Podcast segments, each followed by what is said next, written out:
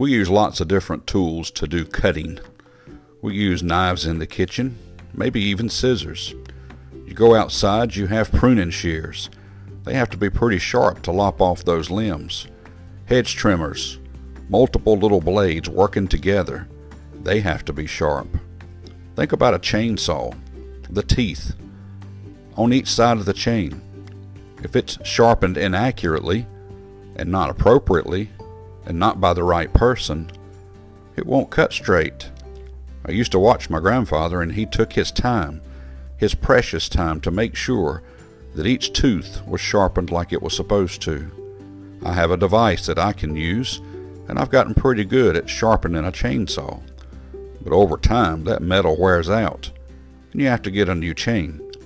So the moral of this story is that if you're ever going to do a lot of cutting and going to do a lot of appropriate and precision cutting, you got to have a sharp tool. Can you imagine trying to saw through a log with a butter knife?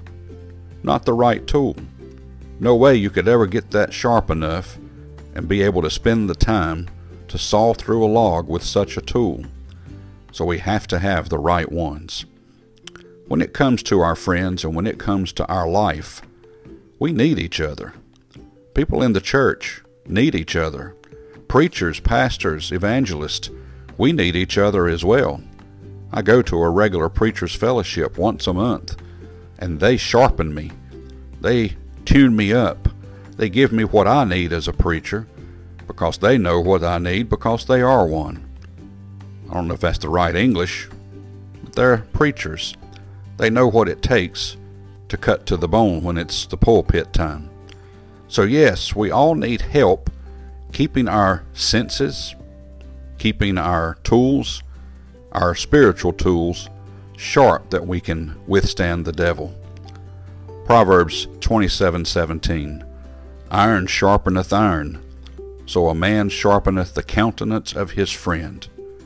We need to spend time helping each other grow in the Lord, to sharpen our skills, to sharpen our knowledge of God's Word, to sharpen our abilities to communicate with each other appropriately, and of course, to sharpen our minds and our souls and our hearts, that we're able to hear God.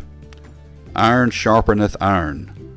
We can use each other to sharpen each other and make each other better. Don't be a stumbling block to your friend. Be a help to them. They need you just as much as you need them. May God bless you, and have a wonderful day.